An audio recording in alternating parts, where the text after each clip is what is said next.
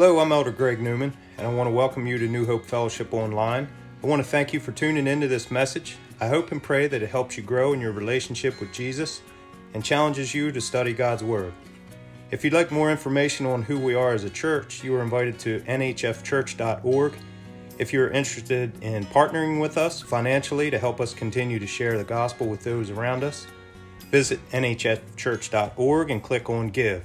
Again, I'm thankful that you are here listening, and I hope you enjoy this message. There, here's what they look like. Nice and easy. There's an invite on the back, and I think my little girl drew something on there, so you can take this one if you'd like. But simple invite for Halloween as it comes, to invite them to church and to just be a part with you. They'll be available next week as well, but our kids are drawing and coloring on them to just make it personal, to invite. So as we dive into Hebrews, as we get into this series, if you're new with us, you're perfect timing. We're just in the beginning phases of Hebrews. But in chapter 3, we're kind of at a part where it's the whole theme is greater than. So in Hebrews, the author is trying to say that Jesus is greater than all of these things. And so in chapter 1 was the angels. In chapter 2, he's speaking that Jesus was made just like you and me in human form. And in fact, if you go to Hebrews 2, verse 17, and start there for a minute, it says that therefore, and if you were to circle or highlight the word therefore and point up with an arrow, it's referring to what was said.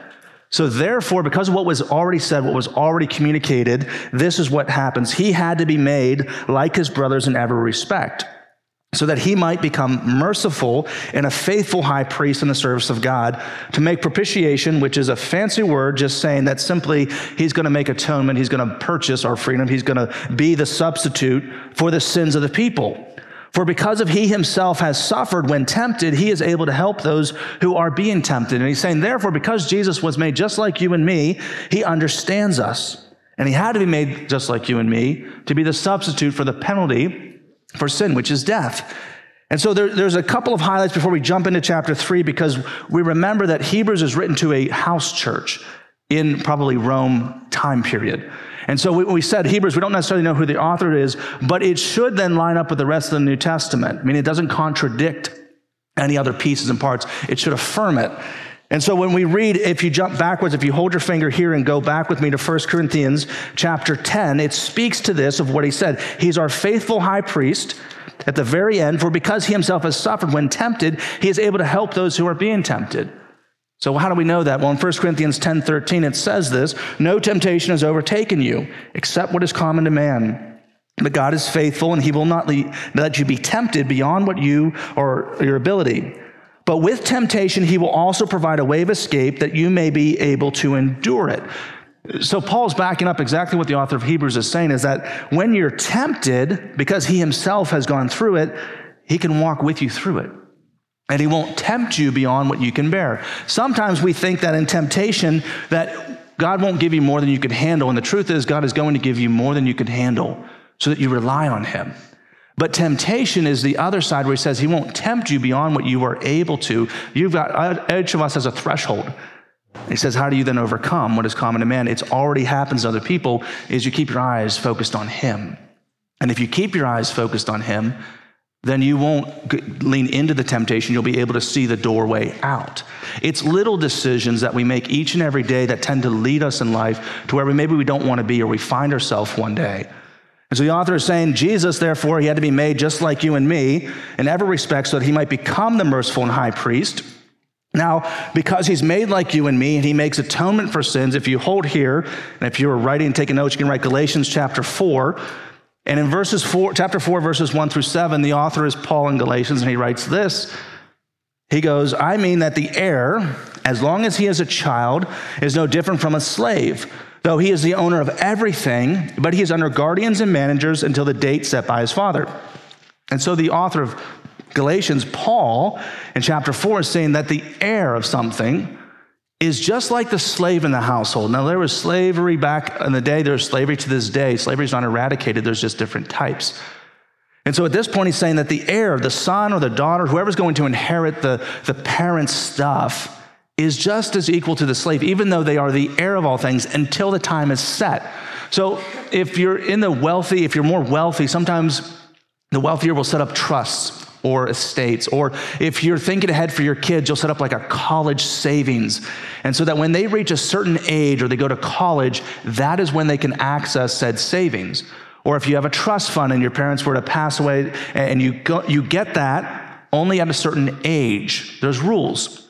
It's likewise here is what he's saying is that the heir is to inherit all things, but not really until the date is coming that the Father sets. And so he's referring to here, the heir of all things, as long as he is a child, until that date is met. In the same way, he says in verse 3, we also, when we were children, were enslaved to the elementary principles of the world, meaning sin. But when the fullness of time had come, God sent forth his Son, born of a woman, born under the law, to redeem those who were under the law, so that we might receive adoption as sons. So what he's saying is at just the right time, our guardian was the law. And if you were to look at the Old Testament, what's the law? You read the book of Deuteronomy, you'll read all about the law code. And there is over 600 commands in the law code. And so under that, we were under that law. And he's saying at just the right time, God sent his Son Jesus, born under the law, so that he might redeem those who were under the law, so we might receive adoption as sons. And because you are sons, God has sent the Spirit of his Son into our hearts, crying, Abba, Father. So you are no longer a slave, but a son. And if you are a son, an heir through God. And what he's saying here in all of this is, just as Hebrews speaks the fact that Jesus was made just like you and me, why was he made just like you and me? So that he could relate to you and I and go through the awkward years of puberty and junior high. How many want to repeat those years? None of you. Okay, because again, they were awkward. But Jesus goes through that, went through that period to relate to you and to I, and he went under the law, but not like you and me. In regards to, I inherited my parents' sin, my father and my mother, that's how I was conceived, therefore I inherit their sin. How was Jesus conceived? By the virgin birth, which means he did not inherit his parents' sin.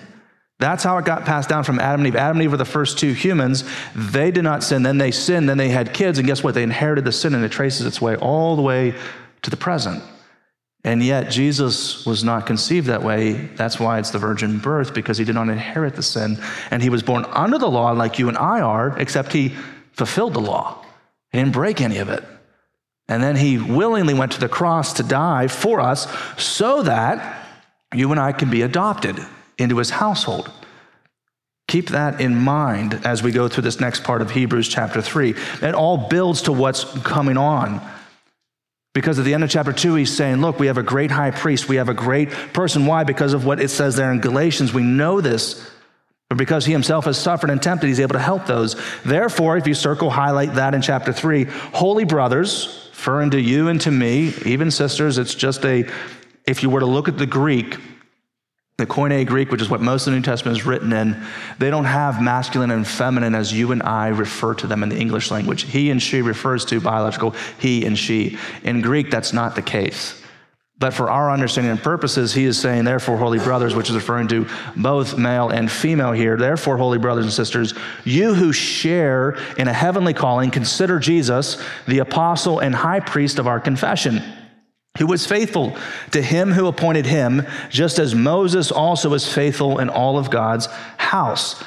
And if we keep going in verse 3, it says, for Jesus has been counted worthy of more glory than Moses, as much more glory as the builder of a house has more honor than the house itself. His point is to now focus us back on Jesus again. Chapter 1, he's greater than the angels. Chapter 2, he's describing him, the foundation of salvation and how he's been made to be just like us.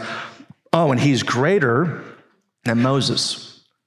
And who in the world is Moses? If you're around church, you know who Moses is. If you're new to Scripture, like, well, Moses who? You see his name in the New Testament, but we don't always go into the Old Testament. And so to kind of give a little understanding, a little background on who is Moses, you kind of have to look at an Old Testament. And he was the greatest prophet that ever existed for Israel. Moses was kind of the creme de la creme. He was the best of the best. In fact, if you hold your hand here and you go to the book of Numbers, Old Testament, chapter 12, it speaks to who is Moses? How did God view Moses? And Numbers 12, verse 6, and he said, meaning God here, hear my words. If there is a prophet among you, I, the Lord, make myself known to him in a vision. I speak with him in a dream. So God's speaking, and he's saying, look, when I speak to my prophets who are going to speak to the people, I do one of two things, either dreams or visions. So I give prophets dreams. I give them visions. They interpret. They speak it to the people in a way they can comprehend and understand. So he says that. Verse 7 of chapter 12, not so with my servant Moses. He is faithful in all of my house. And with him, I speak mouth to mouth clearly and not in riddles. And he beholds the form of the Lord. Why then were you not afraid to speak against my servant Moses? And what God is saying is, I don't jibber jab. I don't give visions to Moses. I don't speak to him in dreams. As I'm speaking to you, this is how God spoke to Moses. In fact, in Mount Sinai, when you read about him, when he met with God, he came down off the mountain and he shined so bright, they said, could you put a veil over his face? Like, we can't look at you without squinting and doing this, because he was so close to God. And the point of that is that God looked at Moses as basically his first prophet, but all of Israel's history said Moses is like, he's top tier. He is the greatest of all the prophets. There's lots of prophets through the Old Testament, but none compare to the book to Moses. So who was he? Where did he come from? If you go a little further back in history, you read Exodus chapter 1 and 2. And if you were to read Genesis is more history. Chapters 1 to 15 gives the big picture of history. And a little bit before that, in chapter 15, you read about Abraham, who is the patriarch of the Jewish nation. And then it kind of zooms in on Abraham's descendants until the end. And at the end of Genesis, you find out about a guy named Joseph and his brothers. His brothers were really mean to Joseph, and they sold him into slavery, but they reconciled. At the end of Genesis, they reconciled, but they stay in Egypt because there's a famine. And what Joseph's brothers intended for evil by selling him into slavery, God used for good. And it was Joseph's attitude through all of his hardships that he could have chosen to give up and be defeated, and yet he chooses to honor God and continue to worship. And God uses his turmoil and trials to raise him up to the number 2 in Egypt. It's getting there. I'm in a rabbit trail, but trust me. Joseph's number 2. And because he's number 2, he has great authority and power. And he allows then Egypt to kind of save up their grain because he has a vision from God, again, visions, about the coming disaster, that there's going to be famine. And so he saves up, and so all the land goes into famine, and people are coming into Egypt, and his brothers come in and say, we need to buy food, and Joseph realizes who they are. Egypt flourishes. His brothers, again, reconcile. This is a really quick way of saying the story. As they reconcile at the end, they stay in Egypt. And Joseph says, promise me that our descendants one day will go back to Canaan, back to Israel, and take my bones. And Exodus 1 starts, these are the names. And in verse 8 of chapter 1, now there arose a new king over Egypt who did not know Joseph. Joseph saves his brothers and their wives and their families. There's maybe under 100 people. By the start of Exodus, they have multiplied into the hundreds of thousands. And they become slaves for 400 years. And they multiplied about 1.5 million males. So that's double that then, because you're going to have wives, you're going to have children. So there's at least close to 1.5 million males.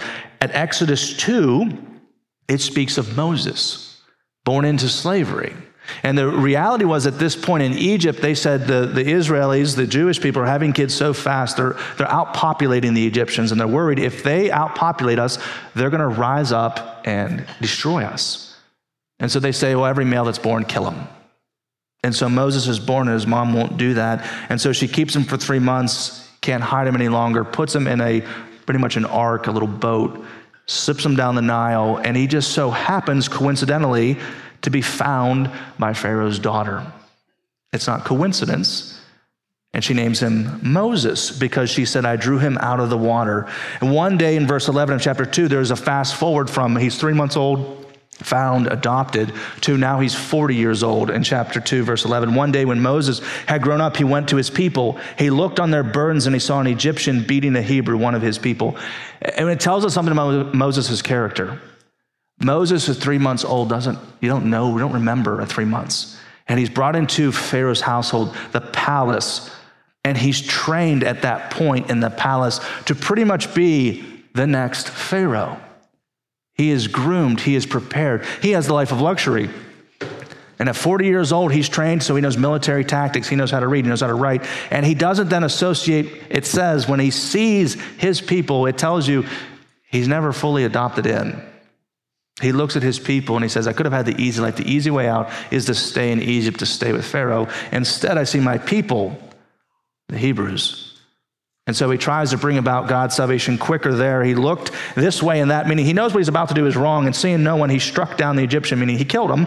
He hit him in the sand. And when he went out the next day, behold, two Hebrews were struggling together. I mean, they were fighting.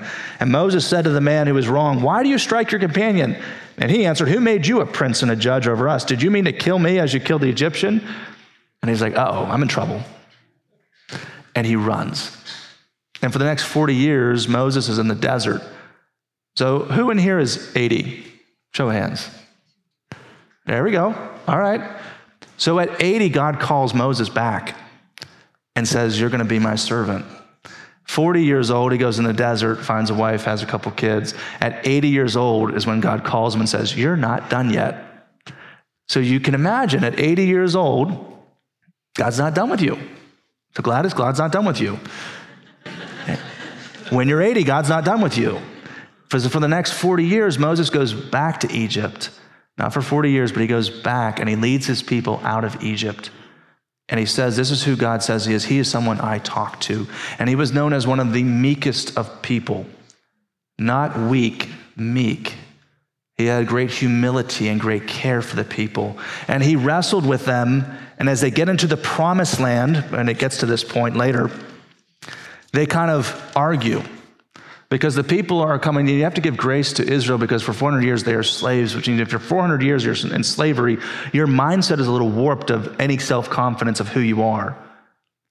And so as they travel into going towards the promised land, God releases them out of Egypt through the 10 plagues, and we'll go to Exodus one day. We'll look through all of that. As he leads them out, they get a little grumpy. It's the best way to put it. And they rebel a little bit because they're bitter and they don't know, they don't trust fully, their minds are a little warped. And so they get all the way to the promised land, close to it, and Moses, instead of going in, sends 12 spies. And some of you are familiar with the story. 10 were bad, 2 were good. 10 spies went in and said, we can't take the land, it's full of people, we're gonna lose, God isn't with us, and woe is me. And 2, Caleb and Joshua said, no, we can take it, God's with us, let's go, this land is awesome. You can guess who the people sided with, the 10.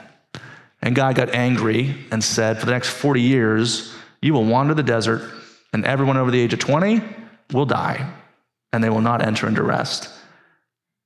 The only 2 over 20 that survived are Caleb and Joshua. And the book of Joshua is Joshua, who takes on the mantle after Moses. And Moses himself disobeys God, and when God says to touch a rock, he then smacks the rock twice, and God says, because you disobeyed me, you also won't go into the rest. And so when you get to Hebrews 3, and he's saying this history, you and I think Moses, we think Moses who? But Moses is the one who was God's ambassador, who defeated Pharaoh through God, who led his people to the promised land, who got them close, didn't get them all the way in. It's also who God literally spoke to and wrote the 10 commandments. Now Moses broke the first one, then went back up and got a new set and came back. But his face shone with such glory that people said, put a veil over it, we can't look at you. He was revered. He is the man, he is it. And so it says in verse 2, who was faithful to him who appointed him, just as Moses was also faithful. And he's not doubting Moses. He's saying Moses was also faithful in God's house, for Jesus has been counted worthy of more glory than Moses. And if you were to say that to the house church or to the synagogue who were Jewish, they would say, excuse me, you're telling me Jesus is greater than our greatest prophet? He is. And he's building the case for that to show how Jesus is greater and even Moses, who is the best prophet, who God spoke to, who shone with the glory of just being in God's presence.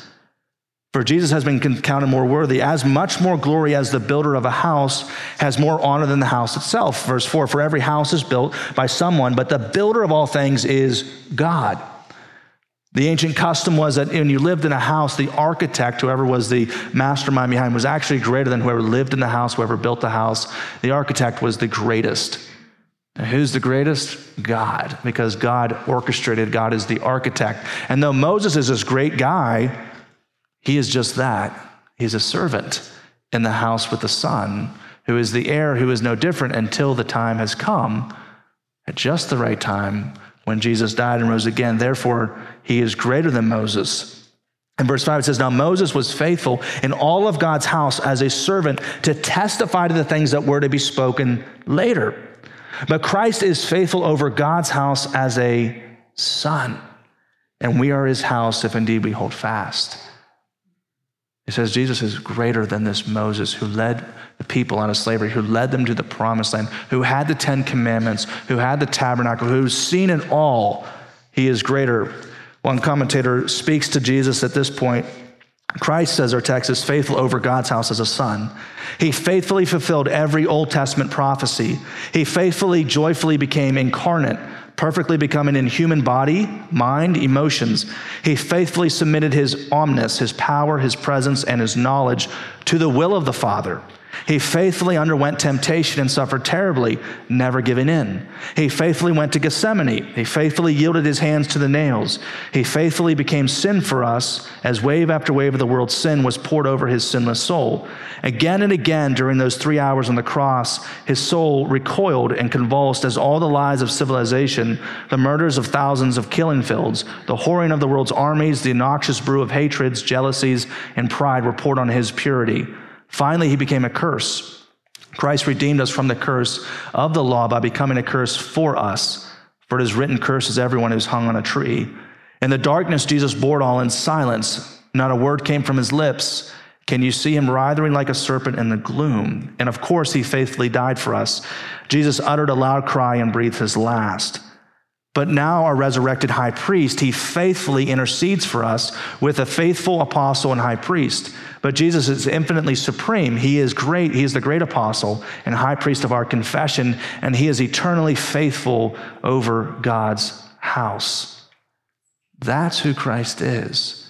And that's what the author of Hebrews is trying to remind the church, that though you are facing hardship, that though you are facing temptation, let me tell you who you're author and high priest is. Let me tell you who you're following. Let me remind you of his greatness, that is greater than Moses, that is greater than the angels, that he's made just like you and me. He's not someone who's oblivious, who can't associate or understand when you fail or when you mess up. No, he's been there. He gets it. And he won't tempt you beyond what you can bear. And he says, keep your eyes on me and I'll get you through it. You will see the path to walk, even though you might not see where the end result is. But if you're consistent and faithful, the word is a lamp unto your feet. Meaning it tells you the next right step to take. Not maybe the next mile marker, not maybe next week, but it does tell you what's the next step to take. And he says, but Christ is faithful. And we are his house if indeed we hold fast our confidence and our boasting, our hope. You can circle highlight under that phrase, if indeed we hold fast upon our confidence, boasting our hope, perseverance. That's what he's imploring the church. Persevere. Stay true. Keep your eyes fixed on Jesus. And then he gives us a spiritual warning. Verse 7, therefore, as the Holy Spirit says, today, if you hear his voice, do not harden your hearts as in the rebellion on the day of testing. If you were to write in the column of your Bible, Psalm 95, it's word for word what he's taking out of the text. So he's taking Old Testament now and showing how both the new and the old combine. But Psalm 95, in verse 9, where your fathers put me to the test and saw my works for 40 years, therefore I was provoked with that generation and said, they always go astray in their heart. They have not known my ways. As I swore in my wrath, they shall not enter my rest. Psalm 95 is referring to the disgruntled Israelis and Jewish people who were coming out of slavery, who wandered the desert for 40 years. So at 80, mind you, Moses goes into Egypt and speaks, brings the people out. And for the next 40 years, till he's 120 years old, he leads said nation of people. You imagine? 120 years of age, you're leading these people until that 40 years is up, until that generation is passed. And the warning here is, just as the Holy Spirit says, today if you hear his voice, don't wait for next week, don't wait for the next moment. He's saying, today is when you should persevere. Today is when you repent. Today is when you go after it. In verse 12, it says, take care, brothers, lest there be any of you an evil, unbelieving heart leading you to fall away from the living God. You get trials in the wilderness here in Psalm 95. No one, as I mentioned, over the age of 20 get in except Caleb and Joshua. They're the ones that entered in. Take care, brothers, lest there be any of you an evil, unbelieving heart. That's where the 10 went in. and said, we don't believe God can handle this.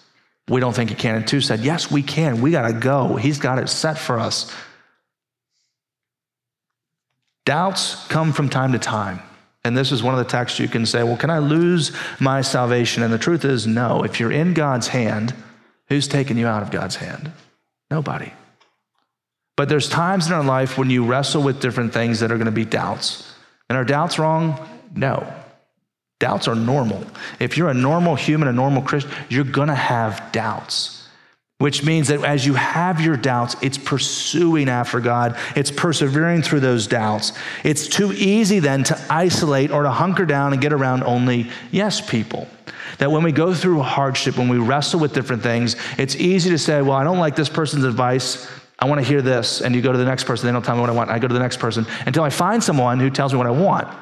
That's easy. And he's saying right here, take care lest there be any of you an evil, unbelieving heart leading you to fall away. I mean, you just walk away. And it's too easy when you go through hardships to isolate. We have that phrase out in the culture, you deserve to be happy. No, you don't. That's actually nowhere in Scripture. You deserve to be happy. There's a joy. And joy is different than happiness. Happiness is temporary. Joy is constant. And joy says, even in the midst of struggle and hardships, I'm going to sing for joy. I'm going to praise you in this storm. I'm going to walk through this. Read the book of Job, and you read it all through there. Job didn't do anything, and yet he's afflicted. And God works through that. And yet he says, blessed be the name the Lord gives, the Lord takes away, blessed be his name. There's joy that we're called to be. How do you then overcome the doubts? How do you then, as you walk through hardship or trials that don't end in a week or a day, you read Job. Job was never ended in a day or 2 weeks. Job was, when you read it, you got to think months to years that Job walked through his suffering. Years. And for some of us, that's us right now. We've walked through something in life, or we're walking through something in life, or we have something in our past that we're still a little lingering on to because we're bitter towards it. We're angry with it. How do we overcome? And he gives us that answer.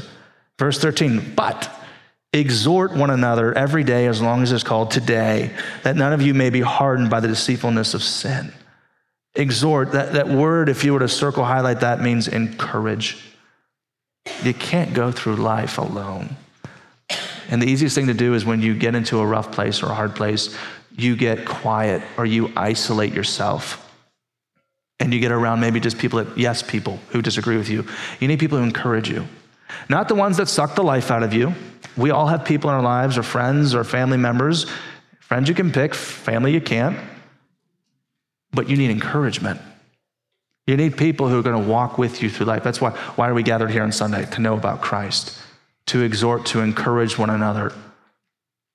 It's part of what we need is that encouragement with each other and not just someone who's going to, yeah, you should do that because you deserve to be happy. No, it's called today, meaning you can encourage someone today. You think about who God has placed you around. Who has he placed you around? Your kids, your spouse, your coworkers. What are they walking through? How do you encourage them? How do you just smile at them? Take a little longer to linger and ask a follow-up question. Not tell them what to do. I got the privilege last weekend to spend some time with friends that I haven't seen since college. Well, I saw them at my wedding 10 years ago. It's the last time all four of us were together. You don't get a whole lot of good conversation when you're, I was the one getting married, so you have conversations, but to really sit down and talk life. So 10 years ago, we got to meet up. So we met up last weekend just to catch up. Where are we at in life? And it's my three of my guy friends, one, Dan the man who's in Buffalo, Jared's out in Minnesota, and Zeke's in Jersey. We ended up in Jersey, the worst state in the U.S. Sorry if you're from Jersey. I don't like Jersey. I like the people. But it was just a way to connect. And we picked up kind of right where we left off. And we're all going through different things in life. Three of us are married. One is not. One's a bachelor. And one of my friends is going through a divorce. So how do you encourage? How do you walk through it? And my intent the whole time, as he's sharing with us and what's going on, is to encourage. Not to tell him, well, go do this, go do this. It was simply asking him questions. How are the kids doing with that? How are you feeling with this? And he would just share and be open, and then it wasn't saying, oh, you want to do this, you ought to be in church, you ought to be in a small group, you ought to be praying, or again, that's not what he needed to hear. You need to be encouraged of, I tried doing this, I did this. And at the end of our conversation right before I left, as we were in the car together and talking, I said, I just really want to say the way you handled that, job well done. It can't be easy, what you're walking through and what you're going through. But everything you've told me of what you've tried to do and what you're doing right now, good job biting your tongue and not lashing out against your ex. Good job not putting her down in front of your kids. Good job in continuing and faithful to church. I don't know what I would have done, but job well done. And my point, my heart was to encourage, not to tell them, yeah, you failed, man, look at you. No. And not to say, well, what does the Bible say about that? I can't believe you didn't try this, try. We all walk through life. We all go through hardship. And what he's saying is, how do we get over that? Well, we encourage one another. Today, while it's called today, that none of you may be hardened by the deceitfulness of sin. Your heart is more wicked than you can possibly imagine. Read the book of Jeremiah, you'll read that. And so how do we protect that hardness from coming in? That bitterness from coming in? Well, we look to encourage. We look to walk through life with one another. We look to, how do I pour grace upon this? How do I engage and lift them up? In verse 14, for we have come to share Christ if indeed we hold our original confidence firm to the end. As it is said today, if you hear his voice, do not harden your hearts as in the rebellion. And he's reminding us, if we will strengthen our faith and avoid the ruin of unbelief, we must be around other Christians who will exhort, that is, seriously encourage us. This shows our responsibility to both give exhortation and receive exhortation, and to exhort one another daily. It is an easy thing to judge and criticize, but that is not exhortation. It is too easy to tear down. In the world we live in, go online. People have opinions about everything. I don't know how many are very positive, though. So if you were to follow me on Facebook, I don't know how Instagram works. I don't know how Twitter works. I do, but I don't do it. You'd follow me. You'd see something. You'd see a scripture, or you'd see funny David Crowder memes that come up. Why? Because everyone wants to laugh. And it's much easier or much harder to build up than it is to just tear down and say, well, look at this person. And we have keyboard warriors to the thousands who hide behind a screen and let me share my opinion. Versus, how do you encourage? How do you build up? And when you look at social media, here's just my soapbox for you. Look to encourage. If what you're posting causes others to get all bowed up, is it worth posting? Because that's a 2D conversation. Maybe it's you need to be in person to have the conversation. It's why I don't like to do, if I'm going to have a tough conversation, I don't do it over email. I do it in person. Why? Because you read things into emails. It's a 2D, it's a document. And yet people read emotion right into it because we're people. And yet who did Jesus die for? People. And what's the church made up of? People. What do people have? Problems. What are we called to do? Encourage. To not let our hearts get hardened. To not just get around yes people, but people who will encourage us and build us up. We're called to help each other. That's really what he's getting at. Jesus is greater than him, and we ought to encourage each other, not harden our hearts. In verse 15 and 16, as he says, it's today, for who were those who heard and yet rebelled? Was it not those who left Egypt led by Moses? And with whom was he provoked for 40 years? Meaning that 80 to 120, who was he provoked? 40 years. Can you imagine that? That person who just grinds on your every nerve for 40 years, day in, day out, they are right there. And with whom was he provoked? Was it not those who sinned, whose bodies fell in the wilderness? And to whom did he swear that they would not enter his rest, but to those who were disobedient? So we see that they were unable to enter because of unbelief. If we enter into God's rest, David Guzik writes, then the coming years will only increase our trust and reliance on Jesus. If by unbelief we fail to enter in, then the coming years will only gradually draw us away from a passionate, trusting relationship with Jesus.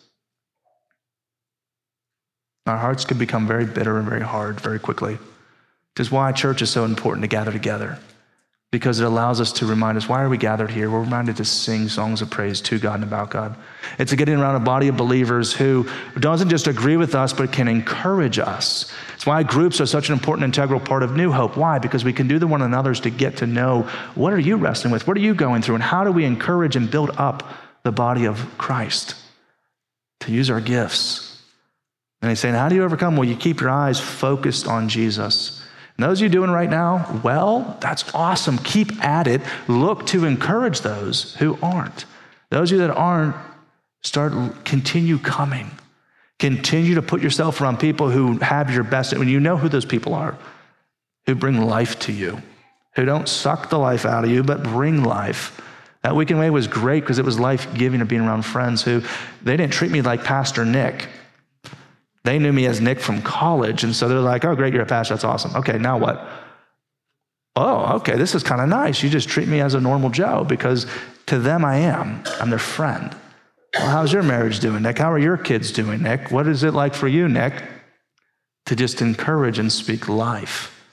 And that's what we're called to do as the body of believers, is to encourage one another. And when you're in those seasons, God is with you in those seasons. And he usually, if your eyes are open, as 1 Corinthians 10:13 says, he provides the people who will come alongside you at just the right time, for just the right length of time, to encourage and build you up so that you can learn and do likewise to others. There's people you don't know in my life from Israel who have built into me.